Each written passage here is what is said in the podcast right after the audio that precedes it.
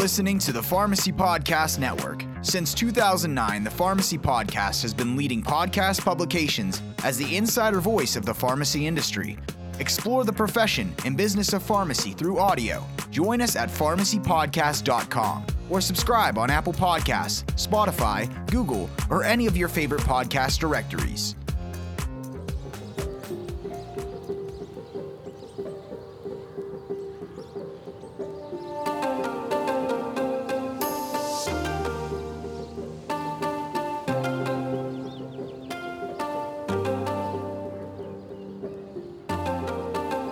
The Pharmacy Podcast Network has dedicated a series called The Pharmacist and Physician Opioid Collaborative.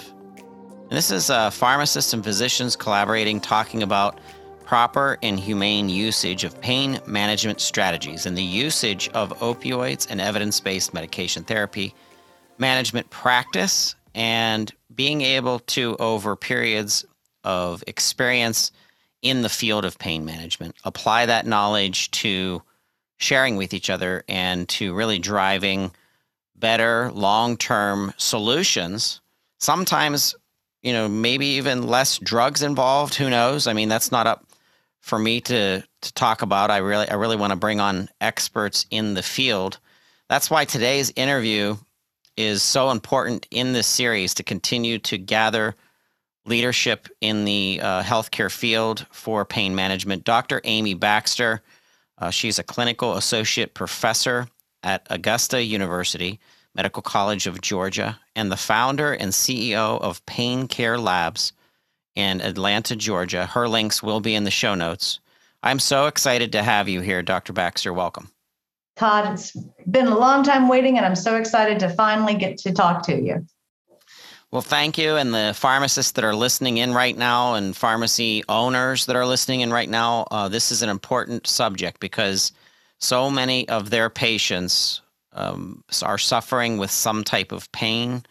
Um, sometimes um, it, it involves opioid usage um, disorders or um, or the proper management of, of pain management under using opioids. So it's kind of like a, it's a huge sandbox to, to be jumping into. So before we start into some of the questions that I have that kind of fold into this series focus, I want the, the listeners to know a little bit about what you're working on right now and uh, in your background.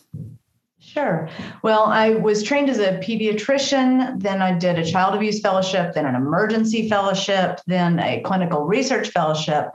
Then my husband told me to get a real job. So I've practiced pediatric emergency medicine for about fifteen years before finally, as I'll tell you, uh, deciding to quit practice to focus on opioid reduction. But the majority of the last ten years of my clinical practice was in procedural sedation. So I've written book chapters and lectured nationally and internationally on specifically procedural pain management, but also pain management in general. I was a child of the nineties, um, trained in the nineties, I guess a child of the seventies. But so I was raised on Purdue Pharma, lasagna lunches, and hearing that opioids were not addictive. So I taught that for the two thousand to twenty ten, and I practiced procedural sedation. So I gave a lot of ketamine, fentanyl, morphine, uh, dexmedetomidine, and I still would. I really think those are appropriate uses for it. But over the course of the following decades, began realizing that, first of all, what we were doing, um, there really were different phenotypes of people that we were sedating that responded differently to opioids than others. And the, the penny dropped when a colleague of mine used a needle pain device, Buzzy, that I had invented to block pain from needles for a total knee replacement because he was in opioid recovery for twenty years and had lost everything. And so he didn't even want tramadol after his total knee. So when he used Buzzy for his total knee replacement and it was effective, that was when I decided it was probably a good time to quit practicing, get a grant, learn more about the mechanisms of non-pharmacologic pain management. And that's where we are now. That is exciting. Uh, so So excited to have someone that, that has seen it through. Also, you have that entrepreneurial background, what I think is um, it's an emerging trend in the pharmacy sector. We have so many pharmacists who are leaving their uh, chain environments, their community environments. They're going into to digging down into the needs for seniors or specialty disease states, pharmacogenomics, and really becoming laser focused on those uh, on those issues. Pain management is one of those um, placements and, and conditions and the the chronic ongoing uh, horrid experiences that um, that patients are going through with pain. Pharmacists have to be there, and and people like yourself have to be able to train, uh, educate, and then ongoing collaboration for specific instances and, and what they're going through. Can you kind of give our pharmacists a, an, an overview of the technology that you've invented and how that disrupts um, the normal uh, sensories of, of, of pain? Sure. And, and I'm going to start by framing this and saying that pharmacists are really going to be the key to health management going forward, because our doctors are getting harder to get in to see because the cost of going to an urgent care is getting more. And the people who are repeatedly going back for their healthcare are asking their pharmacists for advice. So I think that it's not just that pharmacists are the ones who are giving out the medications, but pharmacists are squarely planted amidst a whole lot of non-pharmacologic options. You're in a pharmacy, you're in a grocery store, you're in a place where so much of what we're learning about how pain works can be addressed in non-drug ways, and they're all around the pharmacist. So both because this is the primary point of contact, but also because of the context of other options. And, and certainly the way we're changing in my technology is related to what the N I H called one of their bold predictions. So the N I H put out a twenty-one, twenty twenty-one to twenty twenty-five list of bold predictions. And number thirty-one was that non-pharmacologic pain management will be better understood and will become a cornerstone of pain management going forward, replacing and being an adjunct to pharmaceuticals. So I, I really think where we're coming to is that people are regarding devices as therapeutics, whereas it used to be a therapeutic was something that had a molecular pattern that was patented. What I'm doing is, came from the realization back in twenty twenty-two that if you wanted to block pain for vaccinations, you could do the same kind of technique as bumping an elbow and rubbing it, or if you bang your hand with a hammer, you shake it, that the motion of motion and pressure together could short circuit pain. So this is sometimes called gate control. It's a lot more sophisticated than TENS units that have been tried for a lot of times. TENS units are transcutaneous electrical stimulation, but what the body's designed for is to take mechanical stimulation, rubbing, stretching, pushing, moving, and use that to block out pain. My technology is combining the frequencies that have been discovered in the last seven years to be uniquely effective at triggering this pain reduction and putting them into small devices that people can put where the pain is or within the, the nerve pattern, the dermatome, so proximal to where the pain is, and use that to block pain. So in a nutshell, what we're doing, what we were funded to do the needle pain device, and in COVID, we kind of moved back away from opioids toward the, the Buzzy for vaccination pain. But the premise is if you've got the right frequency, then you can short circuit pain. And we're doing that for the low back now using and experimenting with a, a grant from the National Institute of Drug Abuse, Drug Addiction, um, using a grant to look at three different frequencies that are used in tandem and creating harmonics to block different kinds of pain, whether it's the bony low back pain or muscular, muscular or uh, or nerve. So there's a lot of information right there. Uh, I'll let you parse that. Well, I know that Buzzy was originally created for the pediatric environment for those um, children that were uh, very you know, nervous about needles and crying, and all of a sudden Buzzy comes up. It's this device that looks like a bee. It, it grabs their attention because it's very cartoon and oriented to you know, a, a child wanting to maybe even play with it. And the next thing you know, the shot's in, it's out, and they didn't even probably know it happened. That's brilliant to be able to extend that into the adult world as well as the more intense pain that that, that people are experiencing. What about that transition from pediatrics to um, you know, u- usage for a multitude of, of, of pain issues. Talk to us about that. Yeah, I mean, I think this is really relevant for entrepreneurs, that the audience that you think your product is for is not the largest or even the best audience for it. And so customer discovery was not a part of my lexicon when I was in medical school. This is not what you learn.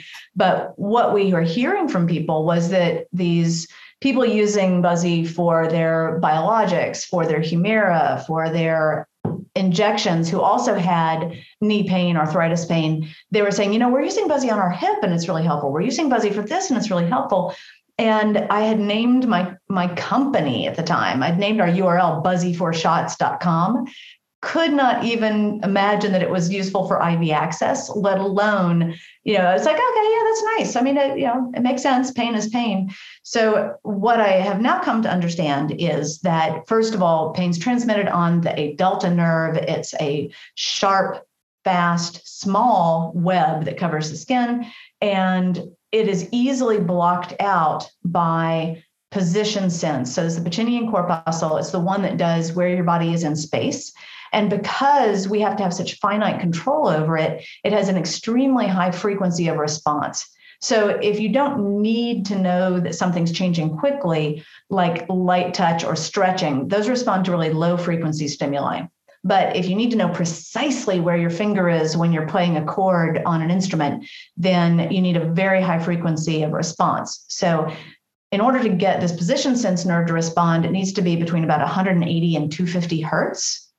And that is part of why the TENS units don't deliver as reliably on the promise of a lot of the clinical research, because TENS units often don't even, they only go up to one twenty hertz. So they're not triggering the Pacinian corpuscle. So they're not getting the major benefit out of pain blocking. So again, same concept as bumping an elbow, you rub it to stop pain, or you bang your hand with a hammer and you shake it to get the pain to go away. What Buzzy was doing was stimulating at two hundred hertz, these Pacinian corpuscles to block the sensation. So one of the big struggles I'm having right now, Todd, is there are seventy-five papers demonstrating significant pain relief with Buzzy for needles or for I V access or for, for a variety of things, but people don't understand that knee pain uses exactly the same A-delta nerve. That was really where the, the, the light bulb went on, was when my colleague used this for his knee pain. You know, and I knew that our, our team would use it when we when we had an injury, or when our kids had injuries, or when, you know, for tendonitis, we were putting it on for that. But it didn't really occur to me until his issue that this could be a way to block opioid use or to avoid it entirely. So that started me on this journey to understand, when are opioids prescribed? How addictive are they? When does addiction start? Three days, um, all of that kind of thing. But the, the technology really was from a lack of understanding that it doesn't matter what kind of pain you're talking about. If it's acute, sharp pain, it's the same nerve. It's the same mechanism to stop it. So I'm glad you've staged this part of our discussion, Amy, because I'm going to bring us back to the The controversy that's in place, and this is providers that know that their patients are going through pain, pharmacists that see patients um, go from um, a surgery, uh, they get their first dose of some type of pain control medication, and we live in a in a in a strange society, especially in the United States and America, unlike Eastern cultures, where we want a fast fix. We want to take a pill, and we want that to the pain to just go away. Um, they came out with the pain scale that said, "Is your pain from a scale from one to ten?" You know, if if there's people out there that will not answer that honestly because they just want the pain to go away, therefore they want the best medication um, for for exactly that. I and I think of that scale one to ten. My six might be your eight, or my three might be your seven, and who knows, because I think pain is subjective in, man- in many ways. Then there's the world of absorption. There's the world of efficacy, where some people are breaking down and, and absorbing and metabolizing the opioid components and medications much faster and or differently than other people. And nobody's running P G X tests as they should be, in my opinion, to assure that opioids are even going to work as they should. And then there's innovators like you, Amy, that uh, are setting the standards for what future pain management will be. But what I'm bringing us back to, and the reason why I prefaced all of that based on your staging, is to come back to the original discussion. And that is, you know, we have the C D C guidelines and opioid prescribing and the effect that it has on clinical practice, and more importantly, the impact and effect that it has on our patients who are going through, um, you know, horrible pain situations. Uh, in our last episode, uh, Bev, um, you know, came on, and and she's the the vice president of Don't Punish Pain Rally and the V P of the Doctor Patient Forum.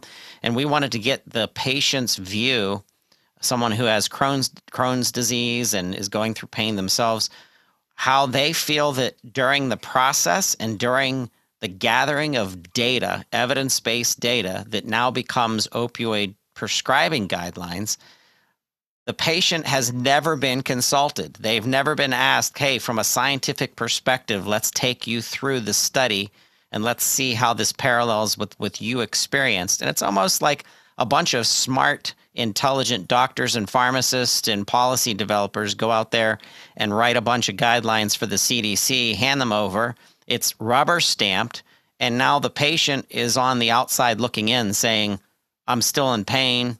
I'm being told that I'm a criminal because I want, you know, my next, you know, dosage of, of opioids that maybe I am addicted to, maybe I'm not addicted to, but who knows? There's a lot to unpack in what I'm going to ask you, and that is, what do we do in the stat with the status quo? What do we do in the situation today to improve conditions of, of pain management for our patients that are truly going through some horrific things, but they've been ignored because of the, in my opinion, the rubber stamp of of policy that's been developed by by today's C D C guidelines? Yeah.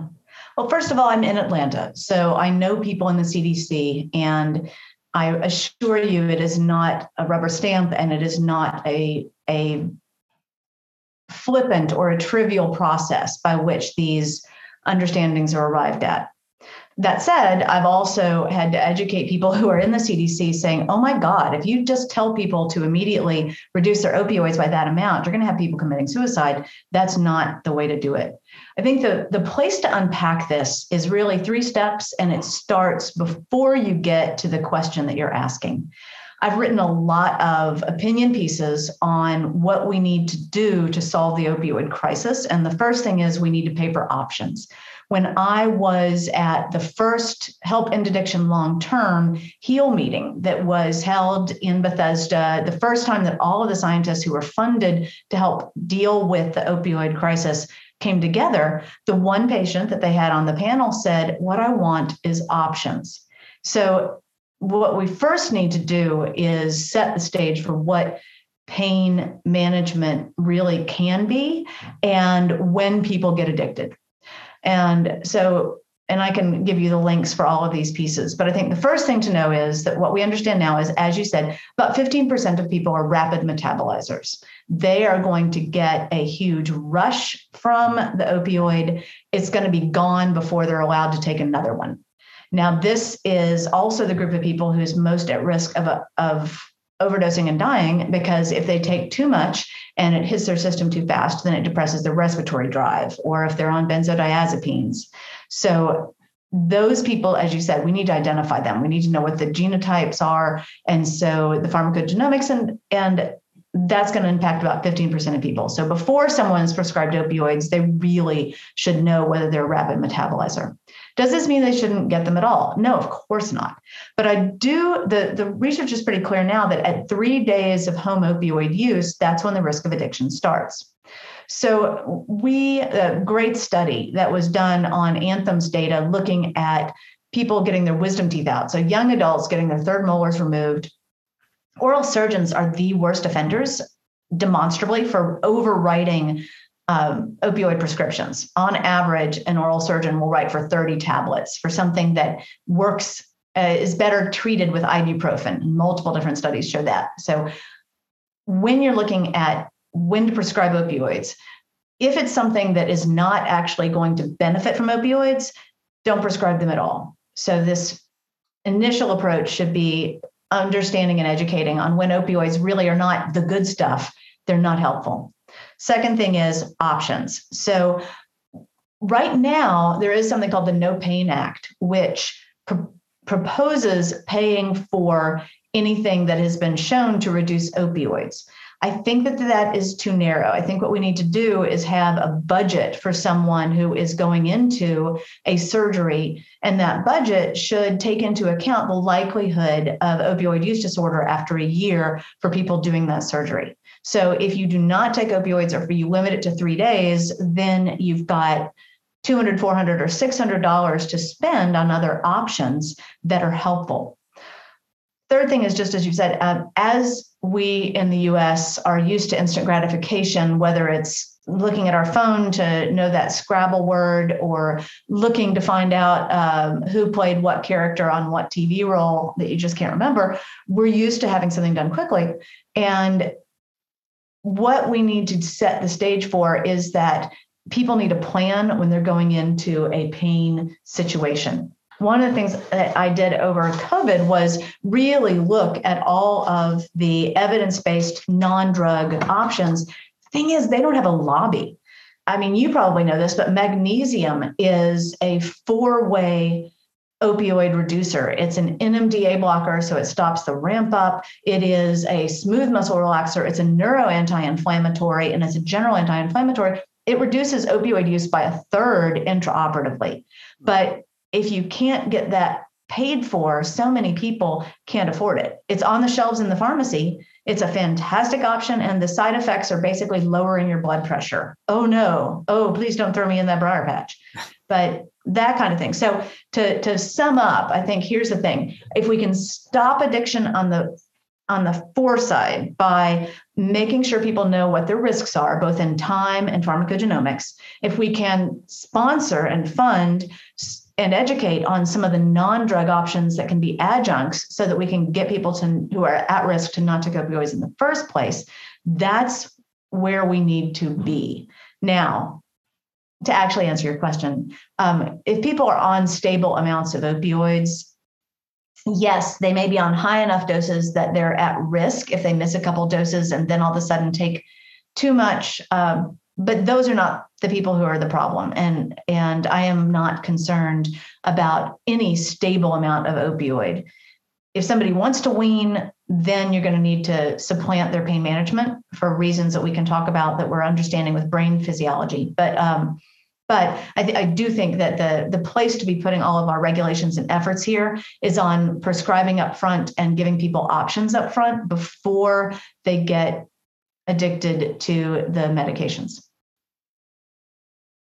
Thank you for that. And that's kind of where I wanted you to go is, is understanding, you know, where we're at today and what to do in the meantime, especially when there are pharmacists out there who want to dig into the condition. They want to have an ability to, to suggest adjustments to the existing treatment, maybe even go through a titration period with the, with the um, person suffering with pain that expresses to their pharmacist, hey, I want to get off of my medications. I want to get off of opioids.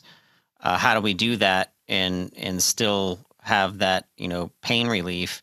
And I think there's a lot of education that can come from that community pharmacist, either through pamphlets or or maybe a pain forum or something where they bring in a, you know, twenty, thirty people at a time and and review uh, pain management options. I think the education comes in from research like yours, Amy, that says to these people, hey, there are new technologies out there. There's, you know, obviously there might be funding issues in order to get you this technology. But I think the testimony coming from physicians and pharmacists together could help to accelerate sources of funding, Medicaid programs, Medicare Part, uh, is it B or D, that is device driven. You know, I just got back from the VIVE, the V I V E conference was in Miami on um, on on March seventh or eighth, I believe it was. It, so many conferences. And um, they had a digital therapeutics, um, you know, presentation about how physicians, pharmacists, nurse practitioners are are leveraging digital therapeutics. And this is exactly where Buzzy fits. It's it's a, you know, it's a prescribed, it could become a prescribed technology in place of a prescribed, um, you know, molecular therapeutic, like you just said earlier. And that's exciting for me. It's exciting for me to to share this with people like um, Doctor Uh, William Amarque, who who he has knowledge of sickle cell disease patients and managing pain for specifically um, those people going through pain. And and I I think what I'm hearing from you, Amy, and I, I'd love you to to hear from you on on this, is this technology could be used for a multitude of things to get people off of medications that can become addictive. And I think that needs to be part of new policies that are being developed from organizations like um, our C D C guidelines. Yeah. So, so here's the problem, Todd. I think that being oriented to pharmaceuticals has tricked us into a multiple choice, single answer paradigm. I think that when we're in medical school, we are tested with multiple choice questions um, that have one answer. We are taught about dermatologic symptoms based on pharmaceuticals that cause these sequelae, these after effects. And, and we are taught how to read statistics and read medical papers based on pharmaceutical trials. So we've been suborned to this one answer, one problem, one answer paradigm.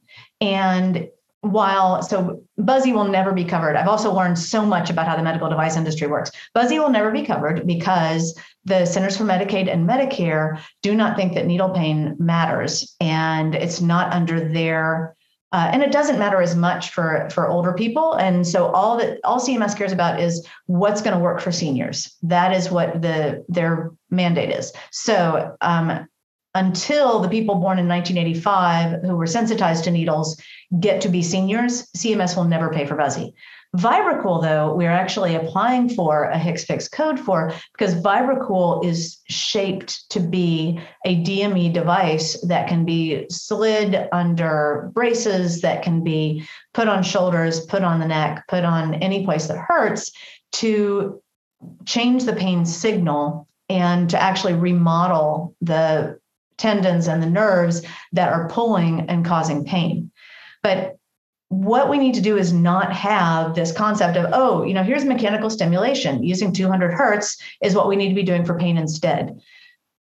We have to get out of this mindset that there's one answer and instead realize that pain is personal and that pain is not what's happening on your body. And it's not even what's happening um, on the, the mu receptors where the opioids sit. Pain is your brain's opinion of how safe you are. So you have to deal with the physiology, and you have to deal with fear, and you have to deal with focus. So having a multimodal approach gives people control over pain. One of the things that is, is really interesting is something called acceptance and commitment therapy. And this was something that became um, in vogue about fifteen years ago, with the idea being that for chronic pain, where you have central sensitization, people feeling more pain from an area, even though that part of the body it doesn't have anything wrong with it on an M R I, but there's still, the brain has decided that that's a place where they need to worry about pain, so they're more sensitive. Um, The therapy of accepting that there's going to be pain, and instead of rating on your one to ten scale how much pain you have, saying, okay, um, I'm going to focus on gardening. How many times this month do I garden? I love doing this. My value is my grandchildren. How many times do I do this? By focusing on what they valued and what they wanted to do and not taking the pain medicines, they actually had better outcomes at six months. We understand now in some of the, the N I H research that I've been looking at, the brain changes shape with chronic pain. There is a pain matrix, which is the anterior cingulate gyrus and the insula and the thalamus and the amygdala, and there's um, in the periaqueductal gray. And all of these things are connected, and they do change in healthy people versus people with chronic pain. So you can retrain the brain if you're doing the activities you love, if you're not paying as much attention to the area, and if you're pushing past pain with lots of different options that make you feel like you're in control. Um, and so that's that's a lot to bite off for someone who's used to taking a pill and not hurting for three hours and then feeling scared for one hour. Yeah. That's a really interesting interesting way to put it. It's the it's the brain wanting to keep us safe, and therefore it's associating the pain with danger. And boy, does that make uh, physiological sense uh, when you describe it that way. Um, yeah. So, so yeah, on our pain on our pain workbook. So you know, my my COVID project. So we actually um, put together a workbook for people who are going to have surgery to write down the things they want to do to distract themselves. It, I got this insight from one of my friends who had shoulder surgery, and she said, I wish my shoulder could hurt as little as it does when I'm having brunch with my friends uh, when it's ten o'clock at night and I'm trying to go to sleep. And it was like, you know, brunch with friends is a pain reliever. It is a therapeutic. And so making a whole plan of distractions so that your brain thinks you're safe actually not only reduces pain in the short term, but over the long term, it remodels your brain so you don't pay as much attention to the pain signals. Wow.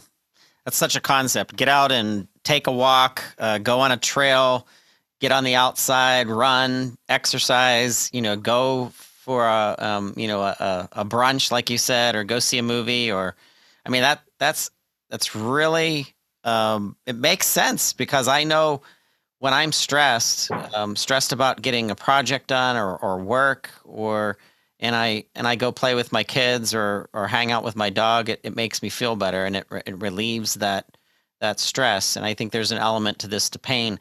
I will want to hear back from some of our pharmacists who are, are dealing with, um, you know, their, their pain patients every day, and the types of suggestions that they can make before implementing really the totality of a new solution, which, um, you know, your concepts, your technology is definitely part of that.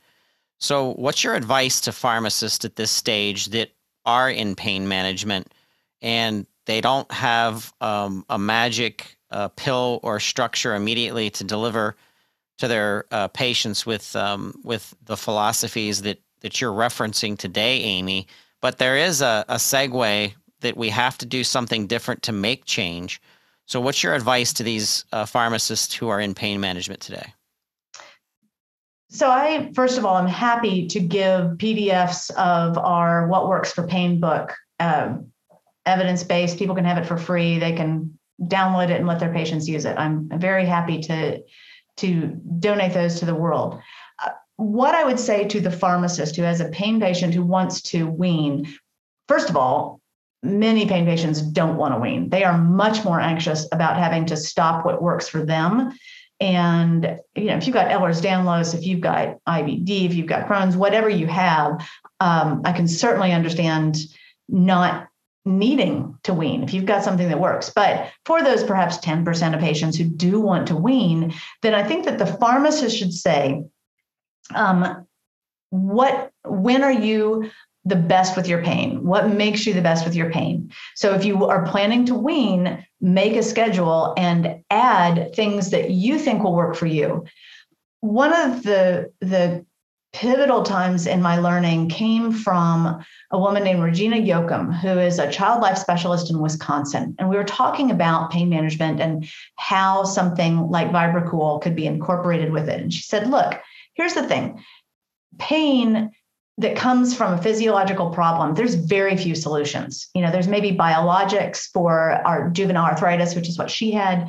Um, there are some pills that can help, but you know, the number needed to treat with gabapentin is six. You know, there's there's there's a very small, finite number of tricks you can try with pharmaceuticals. But when you start getting to physical solutions, um, and even before that, supplements, there are a lot of different things that may help people. So your magnesium, your turmeric, your curcumin, um, then you start getting to the physical solutions, and there's a lot of per permutations you can try. Uh, pillows, stretching, yoga, activities, mechanical stimulation, like our vibration units, hot, cold, all these type of things. When you get to mind body, when you get to aromatherapy, when you get to distraction, when you get to teas, when you get to soothing things and music, there's literally an infinite number of permutations of trying all of those things out. And so I think when you look at it from a pure numeric standpoint, it's pretty easy for pharmacists to see, I'm used to pulling from this really finite bag of tricks, but I'm surrounded by a store where people can get turmeric or magnesium, where people can buy uh, pressure balls and stretching materials, where people can, if it's a, a Target or a C V S, um, if they carried us, you know, people can get a, a VibraCool mechanical stimulation device, a hot cold therapy device, um, even a TENS unit. But you're surrounded by a whole lot of options, and even things like buying foods to cook that have it was spring onion smells, things like that, just really expanding to what makes you happy, what makes your pain the least. If you're going to be weaning, make a plan and incorporate these things that bring you joy and happiness otherwise, so your brain feels like you're safe. That is cool. When I watched your uh, TED Med uh, video, Um, I was inspired by some of the things that have been consistent through today's conversation, and that was nearly ten years ago. And so that shows that you've had a concept for quite some time around a next generation way of dealing with pain management. But I want to turn internal to each of us as human beings in suffering with maybe pain ourselves, or worse yet, I think I could definitely suffer with pain before watching my daughter Um, you know, suffer with pain. I think watching someone that you love is is almost worse in some ways. But when I think of that, I think of the pharmacist out there, physicians out there, nurse practitioner, everybody that's A H C Ps out there that are in charge of medical um, care.